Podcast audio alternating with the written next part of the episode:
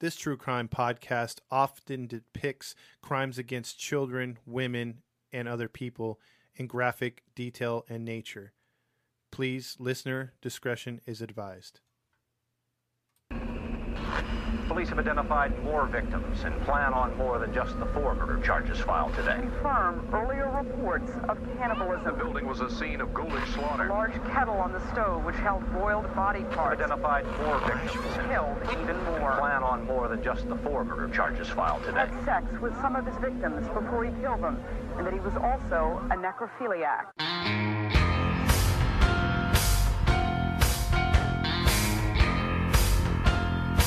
You are now listening to Grinding True Crimes with your host, Maddie Matt, Todd Fox, and Gabby Gab.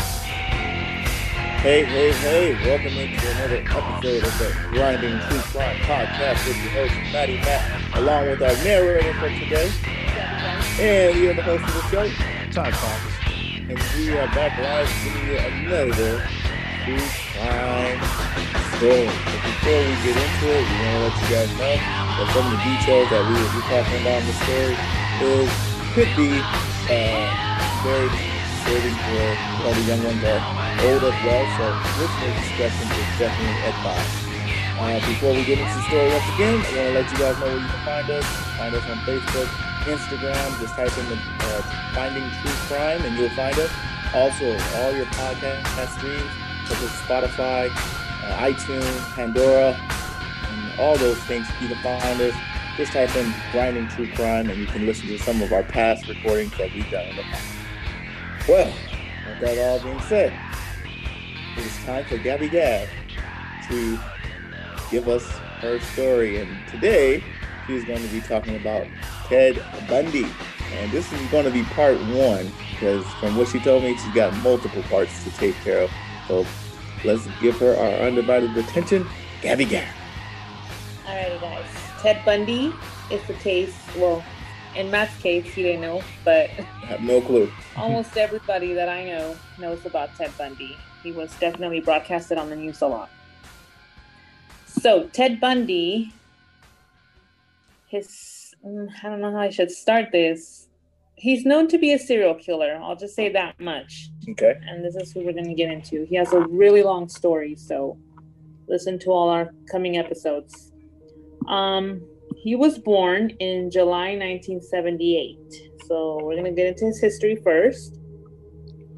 He was born Theodore Robert Cornwell, or Cowell, Cowell, sorry, on November 24, 1946, in Burlington, Vermont, U.S Okay. you, if you notice, I gave you two different dates of two different years. Yeah, you did. In 1978, that's when Bundy was born, and that's how he's known to be the serial killer. Uh, so he has two personalities. The actual man himself was born in 1946. Got it. Okay. So, his spouse, which I didn't know before, I don't know if you knew Todd. I didn't know he was married. Yeah, I did. I didn't know he was married. Yeah. Wow, I was shocked when I read it. Her name is Carol Ann Boone. I had no idea. I thought he just had a bunch of girlfriends. Hmm. He actually had one child. Really? Yeah, that I didn't know. There, because I just know bits and pieces of Ted Bundy. Because, like you said, a lot of you know, it's very well known. It's been done on Netflix and things like that, and the high profile of the case. But I never delve into like I only know thirty percent of the story. Matt's way more clueless than I am, so this is gonna be new. Like I said, I, when y'all when y'all said Ted Bundy, I was thinking of Married with Children. I'm telling you, I have no clue. yeah, this is one serial killer I didn't follow. Like out of the big ones in California, I didn't follow this one. okay. I sort of did, not completely. So a lot of the things that I read on his story, I did not know about. Mhm. But I definitely did not know about him being married. Uh, He apparently he got married in 1980, and six years later, in 1986, he got divorced. But he did have one child, Mm. which was shocking to me. Mm. His parents were Jack Worthington, alleged father, Eleanor Louise Cowell, mother, and What- Johnny Culpepper Bundy adopted his crimes and stuff, but I'm not gonna get into that yet because I want to leave people in suspense and you guys that, well, whatever it is you guys don't know about him. Mhm. So I'm just gonna go into his life, okay? Okay. So his childhood, he was born, like I told you, in 1946 to Eleanor Louise Cowell. Um, he was born at the Elizabeth Lund Home for Unwed Mothers Mm. in Burlington, Vermont. His father's identity was never confirmed. His birth certificate said that they assigned paternity to a salesman and Air Force veteran named Lloyd Marshall. Mm. Though after accounts, in other accounts, um, his father is listed as unknown. Mm. Louise claimed she had been seduced by an old money war veteran named Jack Worthington, and the King County Sheriff's Office had him listed as the father in their files. But Some family members expressed that it was suspicious maybe Bundy had been fathered by Louise's own violent, abusive father, Samuel mm-hmm. Cow. But there was never evidence about that. So, family thought her own dad was the dad of her son. Wow. now, if that's the case, that would make sense years later with everything. That's I don't know. So for the first three years of his life, he lived in Philadelphia with his maternal grandparents, Samuel and Eleanor Cowell. Mhm. They raised him as their son in order to avoid stigma, you know, because the mom was not married and she had a baby. Mm-hmm. Ted, um, the family, friends, and Ted were told that the grandparents were his parents and that the mother was. So in his first years, he grew up thinking that's his sibling, not his mom. Hmm. Eventually, he discovered the truth. He told a girlfriend that a cousin had shown him a copy of his birth certificate after calling him a bastard. But later, when he was interviewed, he told bi- biographer Stephen McCoud and Hugh Aynesworth, man, these names, that he found the certificate himself. So, biographer and true crime writer Ann Rule, who knew Bundy personally, she believed that he didn't find out until 1969 when he located his original birth record in Vermont. He expressed a lifelong, lifelong resentment toward his mother for never telling him who the real father was and for leaving him to discover the truth on his own. So he was resentful toward his mother for that.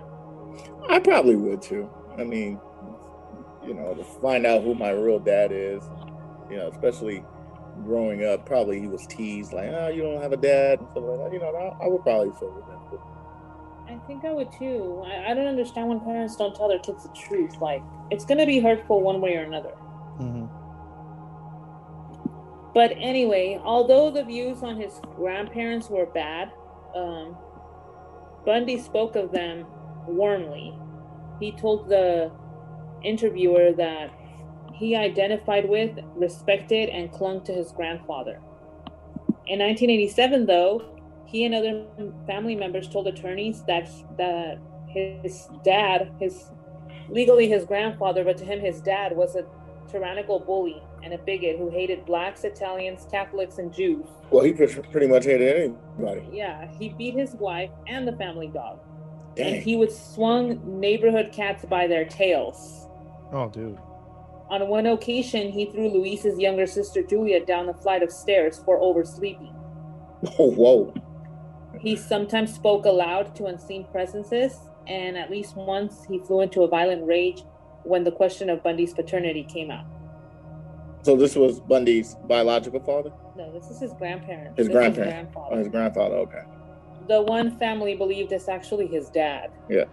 But it's not confirmed, you know? hmm Well, if he's acting like that, maybe. Maybe. Yeah, that's what I was thinking when I read all this. I wouldn't be surprised if he was that violent, hmm but Bundy didn't think he was, so I don't understand. Where was he when all this was going on? Well, he ain't Bundy yet, right? Well, no, but that's how we know him, Ted Bundy. Got it. Bundy described his grandmother as a timid and obedient woman who peri- periodically underwent electroconvulsive therapy for her depression. Wow. And feared to leave the house toward the end of her life. Bundy exhibited disturbing behavior at an early age. Julia recalls awakening from a nap to find herself surrounded by knives from the kitchen and Bundy standing by the bed smiling. What? Yes. Well, there we have it. Here's the start. So he was a a little creepy. Ooh. So now he's here in high school, 1965. In 1950, Louise changed her surname from Cowell to Nelson. And at the urging of the family members, she left Philadelphia with her son to live with cousins Ellen and James Scott in Tacoma, Washington. So this is when he finally she took I how do I say it? Like her responsibility as a parent and took um, her son with her. In 1951, Louise met Johnny Culpepper Bundy, a hospital cook, at an adult singles night in Tacoma's First Methodist Church. They got married that year, and Johnny Bundy formally adopted Ted. So this is how he got his last name Bundy. Oh, I thought he had split personalities. So he was formally adopted by the the husband of his mom now. They conceived four children of their own, and although Johnny tried to include his adoptive son in camping trips and other family activities, Ted remained distant. So Ted didn't really become close to his adopted father now. Got it. He later complained to his girlfriend that Johnny wasn't his real father. He wasn't very bright and he didn't make much money. Mm. So he criticized his stepdad, well, his adopted dad. Bundy's recollections of Tacoma are different. He described how he roamed the neighborhood, picking through trash barrels in search of pictures of naked women. He explained how he perused detective magazines, crime novels, and true crime documentaries for stories that involved sexual violence, particularly when the stories were illustrated with pictures of dead or maimed bodies. Oh.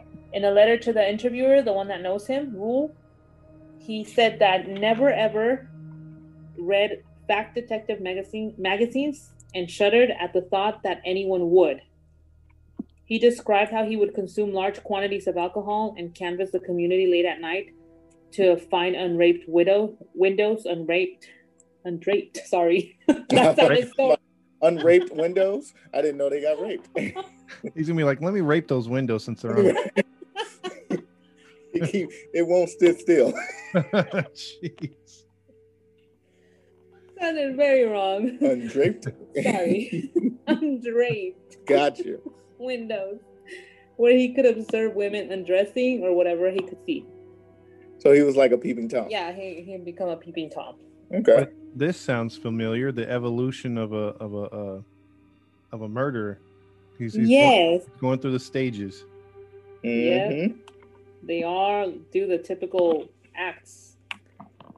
Bundy also varied accounts of his social life.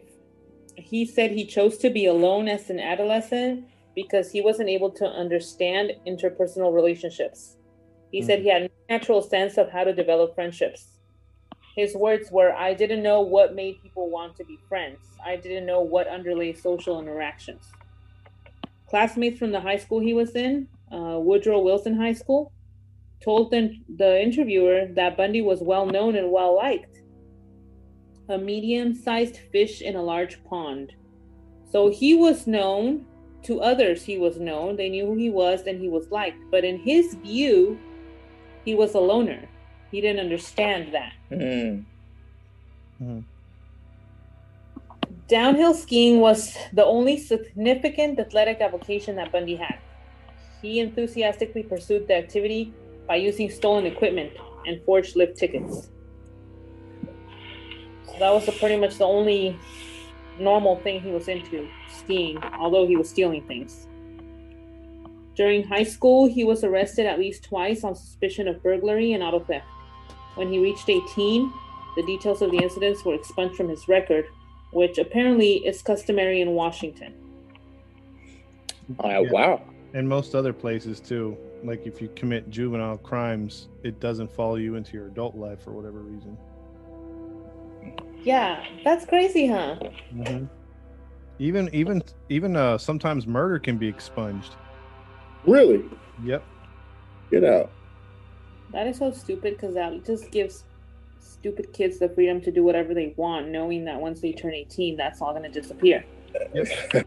Yep. Well, we go to Washington. Well, I'm not 18. So you're under 18 Too late now, anymore. baby. Too late. Dang it.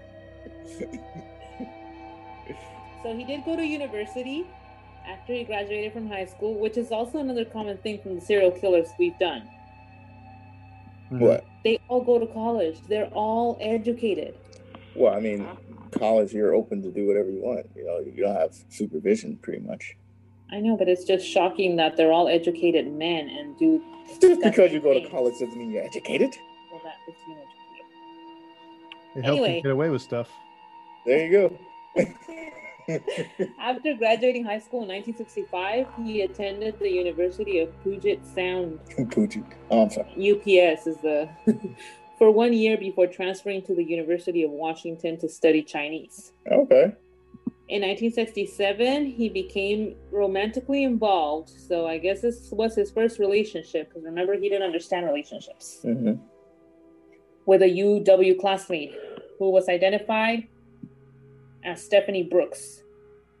In early 1968, he dropped out of college and worked at a series of minimum wage jobs. And he also volunteered at the Seattle office of Nelson Rockefeller's presidential campaign. Okay. He became Arthur Fletcher's driver and bodyguard during Fletcher's campaign for lieutenant governor in Washington state. Okay. So so far he's having a success, successful life. Yeah. Okay.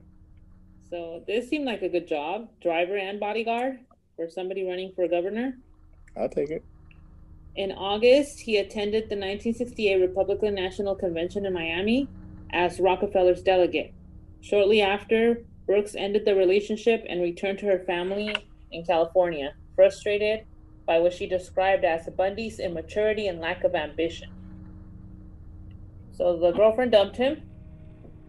He was devastated by the rejection, so he traveled to Colorado and then farther east, visiting relatives in Arkansas and Philadelphia, and he enrolled for one semester at the Temple University. This is where, in early 1969, the um, interviewer Rule thinks that Bundy visited the office of the birth records. That's where he found Mm. out about his parentage. Hmm. Bundy was back in Washington by the fall of 1969 when he met Elizabeth Kloepfer. She was identified in Bundy's literature as Meg Anders, Beth Archer, or Liz Kendall, so he had like three different names for her. Wow. A divorcee from Ogden, Utah, who worked as secretary at the University of Washington School of Medicine. Their stormy relationship would continue well past the initial incarceration in Utah in 1976. Okay. So, so far, this relationship seems to go on for years. All right. In mid 1970, he focused and goal oriented, re enrolled in UW again, this time as a psychology major. He became an honors student and was well regarded by his professors. In 1971, he took a job in Seattle Suicide Hotline Crisis Center, where he met and worked alongside Ann Rule, which is the interviewer that knows him. She was a former Seattle police officer. Okay. Rule saw nothing disturbing in Bundy's personality at the time and described him as kind, solicitous, and empathetic. After graduating from UW in 1972, Bundy joined Governor Daniel J. Evans' reelection campaign. Okay. So he he's Post- so go ahead. he's he's actually having a pretty good life right now. Yeah, Yeah. right right now he's he's getting politically involved too. Like he's rising up the I know this part. He he gets very um high up in the political scene. Wow. So uh, I'm interested to see what flipped his mind. I mean, what made him become, I- I'm assuming, a serial killer. Yeah, he, I mean, right here, going for a major in psychology, that's what I mean by he's really becoming educated. Mhm. Now I see what you mean by that. So after he graduated in 1972, as I mentioned, he joined Governor Daniel J. Evans' reelection campaign. Posting as a college student, he shadowed Evans' opponent, Governor Albert Rosellini, and recorded his stump speeches for analysis by Evans' team. Evans appointed Bundy to the Seattle Crime Prevention Advisory Committee. After Evans was reelected, Bundy was hired as an assistant to Ross Davis, chairman of the Washington State Republican Party. Davis thought well of Bundy and he described him as smart, aggressive, and a believer in the system. Hmm. Then in 1973, despite the mediocre LSAT scores, Bundy was accepted into the law school of UPS and the University of Utah. Because he had strong letters of recommendation from Ev- Evans, Davis, and several UW psychology professors. Wow. So he really is educated. Yeah, Mm, his smart. scores weren't great, but he had all these people recommending him that were high ranked, so he, that's why he was accepted. Hmm. So now he's going to law school. During the trip to California on the Republican Party, the summer of 1973, he rekindled his relationship with Brooks. So she got back with him. I guess he was smarter now Mm. and more. she marveled at his transformation into a serious, dedicated professional who was seemingly on the cusp, cusp of legal and political career. So he continued to date Clover as well. Neither girl knew about each other. So he's still in his relationship, long term relationship with the other woman. And he got back with his ex girlfriend, Brooks. Well, he was a player player. yeah, he was. Okay, buddy. In the fall of 1973, he matriculated at UPS Law School and continued courting Brooks. Then she flew to Seattle several times to stay with him. They discussed marriage at one point, and he introduced her to Davis and his fiancee. So he's been with Clover longer, but he is talking about marriage with Brooks and then introducing her as his woman to, you know, the high ranked oh, Yeah. people. Wow. Hmm. In January 1974, he abruptly broke off all contact. Her phone calls and letters went unreturned. Finally, a month later, she reached him over the phone, and Brooks demanded to know why Bundy had un, unil, how she described it, unilaterally. I don't know what that means. She ended. He ended their relationship without an explanation. I guess abruptly. Yeah, I yeah. guess. So, in a flat, calm voice, he replied to her, Stephanie, I have no idea what you mean, and hung up on her. She never heard from him again. Wow. Later on, he explains that he just wanted to prove himself that he could have married her. That's all he wanted. Brooks hmm. concluded in retrospect that he had deliberately planned the entire courtship and rejection as advance as vengeance because she had broken up with him in 1968. Wow. So he did it out of spite. Jeez. By then, Bundy started skipping classes at law school, and by April, he had stopped attending completely. As young women began to disappear in the Pacific Northwest. Oh. So, this is where his flip starts. Uh oh. Well, first of all, first of all, he only married her and got with her just to get back with her He because, didn't even marry her. well, well, yeah, right. He didn't marry her, but he got back with her just to be like, yeah, I can marry you, but I don't want nothing to do with you. Just to prove himself that he could have her if he wanted to. Like, I can have her if I feel like it. Wow. what a great guy. What a great Right? guy. and his reply was so cold. yeah, yeah, yeah. I don't know what you're talking about. What you talking about? Get off. That's wrong. Dang. All right. Sorry about it. All right. So I'm going to get into, if we have time, guys, into the first two series of murders. okay. Oh. So I'll start with Washington, Oregon. It says there is no consensus of when or where he started killing women, okay? Okay. This is just what is known as the beginning.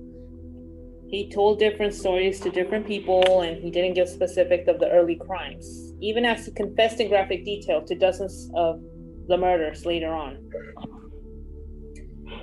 He told Nelson, who was the interviewer then, that he attempted his first kidnapping in 1969. So that was only a year after Brooks had broken up with him. Mm. So this was before his entire career had started going, you know? Interesting. In Ocean City, New Jersey, but he did not kill anybody until sometime in 1971. So as you can see, he was already killing when all of his the high of his life was going on. Yeah. hmm He told psychologist Art Norman that he killed two women in Atlantic City in 1969 while visiting family in Philadelphia. Wow. He hinted but refused to elaborate to homicide detective Robert D. Keppel that he committed the murder in Seattle in 1972 and another murder in 1973 that involved a hitchhiker near Tumwater. Rule, who I talked about before, the interviewer that knows him, and Keppel both thought that maybe he started killing as a teenager. So they don't believe that during the time he said he started that it was true. They Hmm. think since he was very young he started killing. Interesting. Circumstantial evidence suggested that he may have abducted and killed eight year old Ann Marie Burr of Tacoma when he was only 14 years old in 1961, Jeez. an allegation that he repeatedly denied. His earliest documented homicides were committed in 1974 when he was 27 years old. And by then, by his own admission, he had mastered the necessary skills to leave minimal incriminating forensic evidence at crime scenes. So he already knew not to leave his DNA, and this is before DNA profiling. Wow. So see what I mean? Yes, the- Educated. Oh, good. Oh, go ahead. I was just gonna say, yeah, it kind of makes sense he would kill before because if he's admitting he mastered it by then, then he had practice before. That's a good point. Yeah. Yeah, So that's a good point. I'm definitely with them. I believe that he started really early. Unless he killed animals. You know, most serial killers are creeps like that. They Yeah. practice animals before they hit humans. Yep. Shortly after midnight, January 4th, 1974, around the time where he ended the relationship with Brooks, he entered the basement of an apartment of 18 year old Karen Sparks. Identified as Joni Lenz, Mary Adams, and Terry Caldwell by various sources. I don't understand all this where people are identified with so many names. She Yeah, was a dancer and a student at UW where he was going. After bludgeoning Sparks senseless with a metal rod from her bed frame, he sexually assaulted her with either the same rod or a metal speculum, Oh, Dang. Causing extensive internal injuries. yeah. She remained unconscious for 10 days, but she survived. Yeah, that's shocking, right? Wow. She survived with permanent physical and mental disabilities. oh, poor thing. Dang.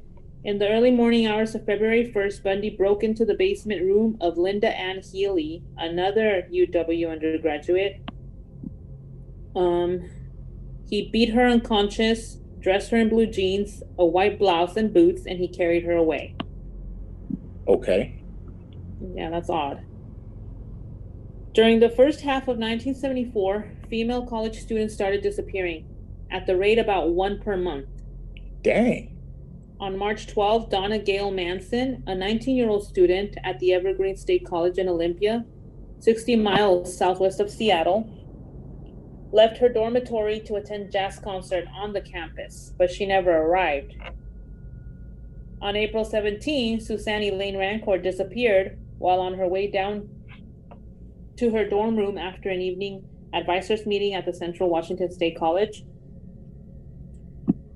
Two, two female Central Washington students later came forward to report encounters, one on the night of Rancourt's disappearance and the other one three nights earlier, with a man wearing an arm sling asking for help carrying a load of books to his brown or tan Volkswagen Beetle. On May 6th, Roberta Kathleen Parks left her dormitory at Oregon State University in Corvallis to have coffee with friends at the Memorial Union, but she never arrived. So all these girls are college students who are heading somewhere to meet somebody, and that's how people know their disappearance because they never show up. Detectives from the King County and Seattle police departments were concerned, increasingly concerned. There was no physical evidence, and the missing women had little in common, apart from being young, attractive white college students with long hair parted in the middle. On June 1st, Brenda Carol Ball, 22, disappeared after she left the Flame Tavern in Burien near Seattle. She was last seen in the parking lot talking to a brown haired man with his arm in a sling. So, this is the same description of the man that the other ones had encounters with. In the early hours of June 11, a UW student, Georgianne Hawkins, vanished while she was walking down a brightly lit alley between her boyfriend's dormitory residence and her sorority house. The next morning, three Seattle homicide detective and criminalists combed the entire alleyway on their hands and knees, finding nothing. So, absolutely no evidence of Wow. anything. And all they had was the description of the guy. Nothing on the car or anything. Wow. Just the Volkswagen and the guy in a sling was the same. Jeez. After Hawkins' disappearance was publicized, witnesses came forward to report seeing a man that night who was in the alley behind the, the dormitory. He was on crutches with a leg cast and was struggling to carry a briefcase. One woman recalled that he asked her to help him carry the keys to his car, a light brown Volkswagen Beetle. Later on, Bundy told Keppel that he had lured Hawkins to his car before rendering her unconscious with a crowbar he had earlier placed beside the vehicle. So, Uh, right here, they're talking about crimes that he confessed to, okay? Okay. Then he handcuffed her and drove her to Issaquah, where he had strangled her before spending the entire night with her body. Prior to her murder, Hawkins had regained consciousness inside the car and began talking with Bundy, who recollected she had informed him that she had a Spanish test the following day and she thought that he had taken her to help tutor her for the Spanish test. And least with the effects of her getting bludgeoned in the head, you know? Poor thing. adding it's not funny, but it's odd the kinds of things people will say under those circumstances. That's what Bundy said. Yeah. He admitted to revisiting Hawkins' corpse on three occasions. And he returned to the UW alley the morning after her abduction and murder.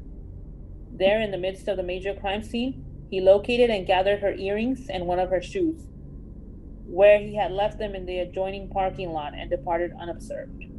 Wow. So, here we have an issue with police, as usual. Mm-hmm. Mm-hmm. police stupidity because those things were left there. She went missing, and they went through the entire alley and found nothing.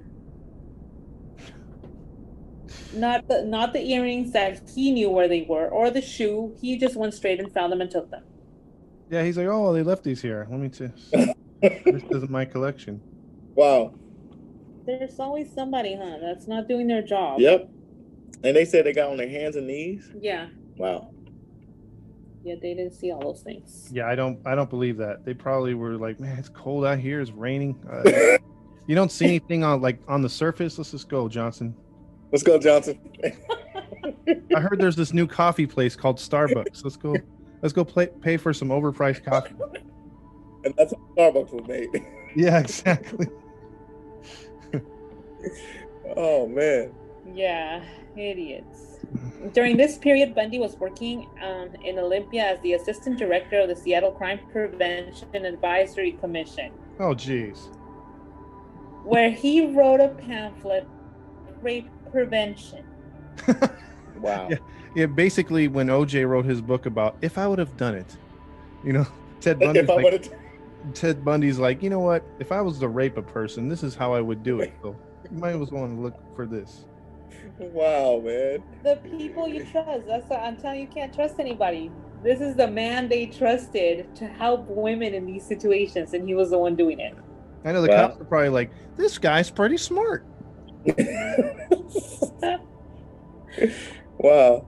Later, he worked at the Department of Emergency Services, a state government agency involved in the search of missing women. Oh, God.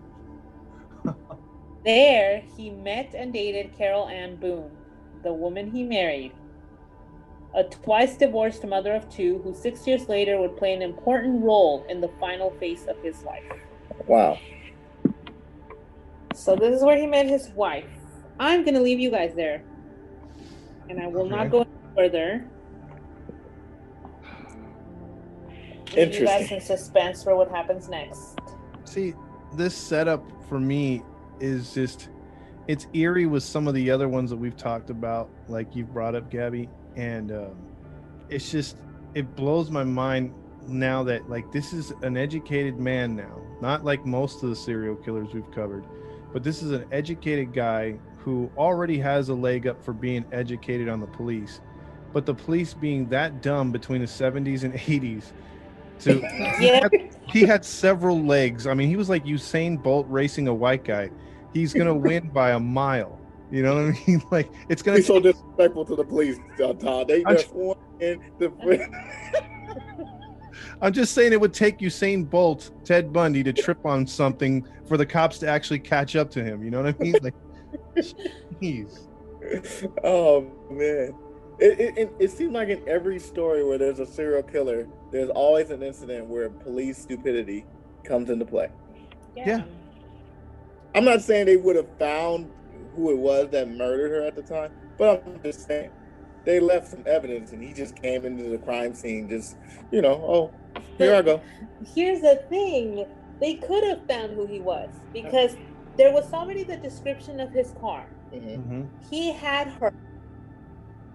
He knew where she was. So if he had pieces of her clothes, which was probably the other shoe, let's say, and they were looking for whoever owned that car around there, they would have found him or at least questioned him, at least searched his car. If they had found the evidence where they were looking to begin with, then oh, he has the other shoe. We have the other shoe. You know what I mean? Like there could have been connections, even though there was no DNA, But what I'm saying is, how would I have known? because plenty of girls had already described the same type of person that might have lured the ones who went missing. Yeah, they didn't follow up on things, and then, and then Gabby was mentioning three different counties. You know, there's there's King County. Uh, I think you mentioned Issaquah, and then Washington University probably has its own police too. None of those police agencies back then, again, the big problem was they never talked or shared information. So that could have played a part. And then, like Gabby said, what's really dumb, they have a general description. If they just match it up to other cases, they could see it. Mm-hmm. And then the other thing too is with, I mean, this is blowing my mind already. When she just got started, the fact that you know um, he's inserting himself into these cases by being on the board of missing people, like like That true.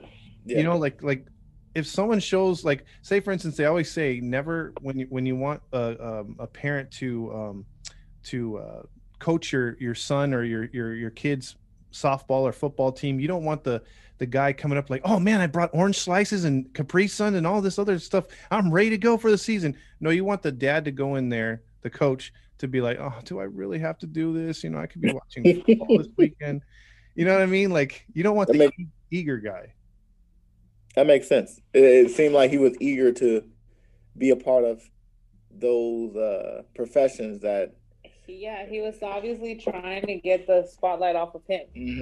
because nobody's going to suspect. Oh, okay, this guy is a rape prevention person. I don't think he would do it. You know. But but if they just matched up the fact that hey, the rape prevention guy kind of fits the description of the guy who's raping the women. But but, but the rape would. prevention guy knows how they should prevent it. Yeah. How does he know? How does he know? Yeah, if you see a guy with a sling, do not go up to him. Well, how did you know? yeah, it's like By the way, what what's your background and expertise? Like how did you figure this out? Like ask a Exactly. question. Yes, I would have wondered. I would have been asking, like, well, how do you know so much? what year was this? This was the '60s. They were they weren't they weren't thinking about that. 70? Oh, the seventy? They still wasn't thinking about that. Yeah, that's the thing.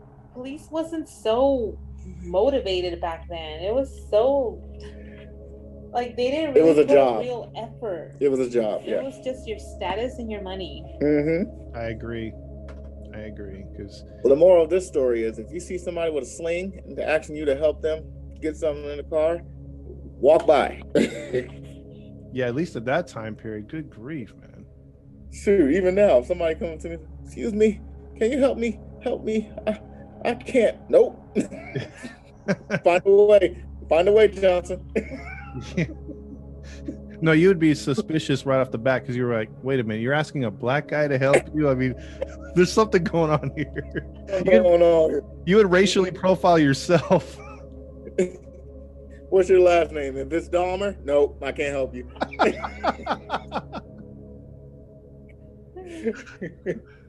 wow. Oh, all right. Well, this is the first part here, and all these showing signs of crazy. He is. You already see it. Yeah. So what? This is so far two confirmed murders. Um. Well, yeah. This is one he definitely confesses, to and gives details about. Got it. But there are possibly multiple ones. Yeah, in the beginning, they're mentioning all of the disappearances that they were attributing to him. Mm. But I will not tell you which ones he confessed to and which ones were clear that it was him until the end. Well, then that you know what that means. Y'all got to stay tuned to find out the rest of the story. This was part one of Ted Bundy, brought to us in part by Miss, Gabby. and we are going to end it here.